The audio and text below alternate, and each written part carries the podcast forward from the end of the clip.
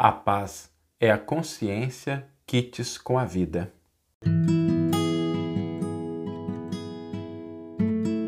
Você está ouvindo o podcast O Evangelho por Emmanuel, um podcast dedicado à interpretação e ao estudo da Boa Nova de Jesus através da contribuição do benfeitor Emmanuel. Olá, meus amigos, olá, minhas amigas, sejam todos muito bem-vindos estamos começando a nossa reflexão diária. Esse momento em que nós abrimos um espaço na nossa mente, no nosso coração, para uma mensagem do Evangelho de Jesus e um comentário de Emmanuel que nos ajuda sempre a compreender e colocar em prática os ensinos do Cristo. E hoje nós vamos refletir sobre uma necessidade que todos nós possuímos, que é a necessidade de paz de espírito. Estarmos de fato em paz.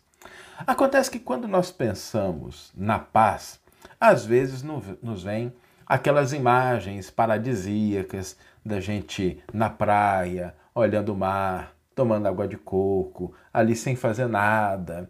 E nada de errado com isso, mas o nome disso não é paz. O nome disso pode ser férias, pode ser momento de refazimento, mas não significa que uma pessoa que esteja nessas situações esteja efetivamente em paz. Porque a paz de espírito não é algo que deriva da ausência de ação. Quando nós pensamos em paz de espírito, essa paz ela surge exatamente do cumprimento daquilo que a vida nos pede. E por que, que isso acontece? Eu queria aprofundar um pouquinho essa questão hoje, voltando para a nossa natureza. Todos nós somos espíritos imortais. Somos forças divinas no mundo. O que significa que aonde quer que nós estejamos, nós temos a responsabilidade de transformar, de alterar aquele contexto em que nós estamos para o bem. E como forças divinas, podem acontecer três coisas. Nós podemos utilizar os nossos potenciais, a nossa inteligência, os nossos recursos, as nossas possibilidades de ação para fazer o mal, para prejudicar, para destruir. Nesse sentido, todas as vezes que nós utilizamos dessa forma, nós estamos simplesmente angariando sobre nós mesmos responsabilidades futuras, limitações, problemas. Então, esse é o uso inadequado do que nós somos, dos nossos potenciais. E isso, efetivamente, naturalmente, não nos trará a paz. Nós podemos pegar essas forças e potenciais e colocar a serviço da inatividade, da inutilidade. Mas isso é um desperdício de recursos, de energias, e isso também não vai nos trazer paz. No primeiro caso, a gente vai ficar sempre com a consciência voltando àquela questão, teremos que nos reajustar posteriormente. No segundo caso, perderemos as possibilidades de crescimento, de desenvolvimento que a ação possibilita. Agora, o terceiro é o que caracteriza o uso adequado das nossas energias e dos nossos potenciais, que é a transformação. De onde nós estamos, dos contextos em que nos inserimos, das situações, circunstâncias, transformar para melhor. E quando nós transformamos para melhor, nós nos integramos à vida. A nossa consciência, ela se integra à vida. Porque a paz, Emmanuel tem uma frase muito bonita que diz que a paz é a consciência quites com a vida. E estar quites com a vida significa utilizar os nossos potenciais, as nossas energias, para olhar a realidade como ela é e transformá-la. Por isso, todas as vezes que a gente se rende à agressão, que a gente se rende à violência, nós prejudicamos primeiramente a nossa paz de espírito. Agora, para que a nossa ação seja efetiva, nós precisamos entender como agir em cada circunstância. Porque nós não podemos agir com ingenuidade. O que, que significa isso? Quando nós estamos buscando a nossa paz, nós não podemos olhar para a realidade e não vê-la como ela é. Existem problemas, existem valores, existem conquistas, existem dificuldades, existem desafios e é preciso enxergar isso da maneira como a realidade se apresenta. Porque se nós não enxergamos a realidade como ela se apresenta para nós, nós corremos o risco de agir, ainda que bem intencionados, mas de uma maneira meio atabalhoada, meio complicada, e nós não vamos produzir resultados positivos. Então, paz não se concretiza sem esse enxergar, sem esse ver a realidade como ela é. O que está acontecendo na minha vida? O que, que tem? Como é que está minha família? Como é que está meu trabalho? Como é que está minha atividade social? Minha atividade espiritual? Como é que as coisas estão? Como é que está meu corpo? É olhar para a realidade como ela se apresenta e reconhecer os elementos que estão à nossa frente. O segundo aspecto que também é importante é a gente tentar evitar, pelo menos na busca da paz, nada de errado com a gramática, mas na busca da paz, evitar o pretérito imperfeito. Ah, eu devia, eu poderia, eu tinha. Não. Isso está no passado. Nós precisamos olhar para o presente. O que fazer aqui e agora para melhorar essas circunstâncias, para ajustar, para transformar ela em algo melhor. Então, abandonemos o pretérito imperfeito na busca da paz. Cometemos um erro no passado? Ok, o que a gente pode fazer hoje para consertar? Não desperdicemos as forças e energias do presente que podem nos trazer a paz de espírito com o remorso, com a culpa. E lembremos, isso é interessante porque muitas vezes quando a gente se rende ao remorso, à culpa, às lembranças negativas, às memórias que trazem dor, sofrimento, isso não nos traz a paz. Isso nos deixa angustiados, isso nos deixa esgotados. Por quê? Porque nós estamos caindo num daqueles dois círculos que nós comentamos inicialmente de ações negativas ou de inação. Por isso, na busca da paz de espírito, abandonemos o pretérito imperfeito e nos concentremos no presente. E entendendo isso, nós começamos a buscar aquilo que caracteriza a conquista efetiva da paz de espírito, que são ações construtivas, ações de transformações positivas. Quando nós começamos a reconhecer a realidade, a não nos preocupar com o passado e a agir no presente com o intuito de melhorar as circunstâncias, as situações em que estamos inseridos, nós estamos agindo em favor da nossa paz de espírito.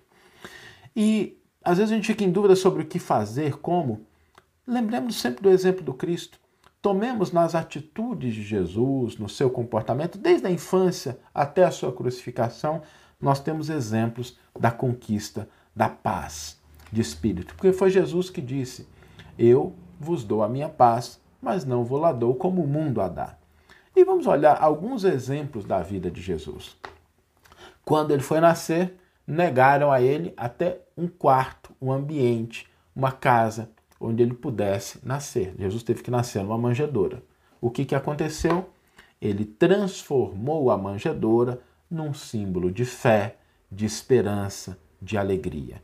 Aquilo que poderia ser um problema foi convertido num símbolo eterno que até hoje a gente se lembra com muito carinho nas festividades de Natal. Jesus, quando começou a sua pregação, dirigiu-se primeiro a Jerusalém, depois do batismo de João, com João Batista, no Rio Jordão, Jesus vai primeiro para Jerusalém. Mas Jerusalém não aceita Jesus. E o que, que ele faz? Então ele se desloca, ele se movimenta, não deixa de agir, mas olha a situação. Bom, aqui não existem corações preparados, não existe disposição. Aonde é que eu encontro isso? Volta à região da Galileia e ali começa o seu apostolado. Jesus recebeu a cruz e transformou a cruz no maior símbolo de fé e de redenção que nós temos. Esses exemplos de Jesus nos trazem essa consciência de que nós somos força de transformação para o bem. Cada um de nós, aonde está, seja no ambiente de trabalho, social, familiar, quando a gente está sozinho, cuidando de si mesmo, a gente está com a possibilidade de transformar para o bem. E é essa ação de transformar para melhor, de agir em favor do bem, que vai nos trazer a tão sonhada e necessária paz de espírito. Vamos ler agora a íntegra do versículo e do comentário que inspiraram a nossa reflexão de hoje. O versículo está no Evangelho de João, capítulo 14, versículo 27, e nos diz: Deixo-vos a paz, a minha paz vos dou. Eu não vos dou como o mundo a dá. Não se perturbe o vosso coração, nem se atemorize. E o comentário de Emmanuel, que está no volume 4 da coleção Evangelho por Emmanuel, é intitulado Jesus e a Paz. A paz do mundo costuma ser preguiça rançosa. A paz do espírito é serviço renovador. A primeira é inutilidade, a segunda é proveito constante. Vejamos o exemplo disso em nosso Divino Mestre. Lares humanos negaram-lhe o berço, mas o Senhor revelou-se em paz na estrebaria. Herodes perseguiu-lhe desapiadado a infância tenra. Jesus, porém, transferindo-se de residência em favor do apostolado que trazia, sofreu, tranquilo, a imposição das circunstâncias. Negado pela fortuna de Jerusalém, refugiou-se feliz em barcas pobres da Galiléia. Amando e servindo os necessitados e doentes, recebia, a cada passo, os golpes da astúcia de letrados e casuístas de seu tempo.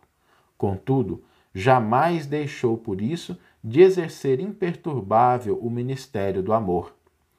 Abandonado pelos próprios amigos, entregou-se serenamente à prisão injusta. Sob o cuspo injurioso da multidão, foi açoitado em praça pública e conduzido à crucificação, mas voltou da morte, aureolado de paz sublime, para fortalecer os companheiros acovardados e ajudar os próprios verdugos. Recorda, assim, o exemplo do benfeitor excelso e não procure segurança íntima fora do dever corretamente cumprido, ainda mesmo que isso te custe o sacrifício supremo. A paz do mundo quase sempre é aquela que culmina com o descanso dos cadáveres a se dissociarem na inércia, mas a paz do Cristo é serviço do bem eterno em permanente ascensão. Emmanuel, como sempre, nos trazendo uma bela página, nos convidando à busca da nossa paz através do exercício constante dos nossos deveres perante a vida. E o desafio para hoje? O desafio para hoje é a gente buscar a nossa paz de espírito. Nós vamos observar os contextos em que a gente está inserido. Cada um de nós vive em circunstâncias específicas. Alguns vão preferir olhar o contexto da família, outros o contexto do trabalho, das atividades em favor do próximo, das responsabilidades pessoais. Nós vamos escolher um desses contextos.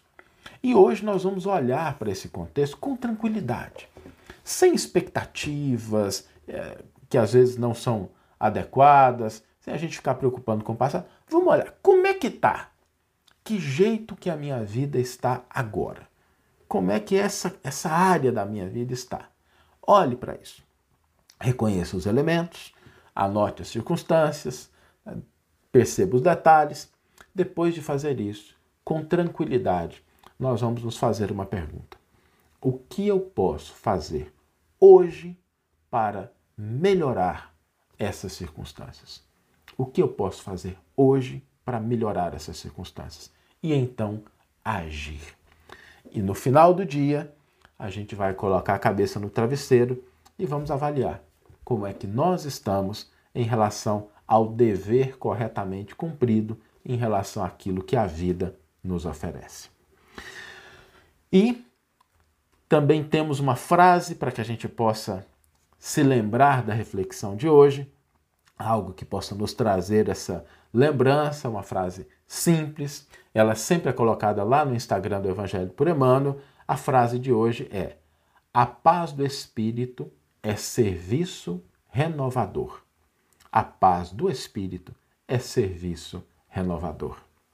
Que tenhamos todos uma excelente manhã, ou uma excelente tarde, ou uma excelente noite, e que nós possamos ter um dia de paz e nos encontrar no próximo episódio. Um grande abraço e até lá!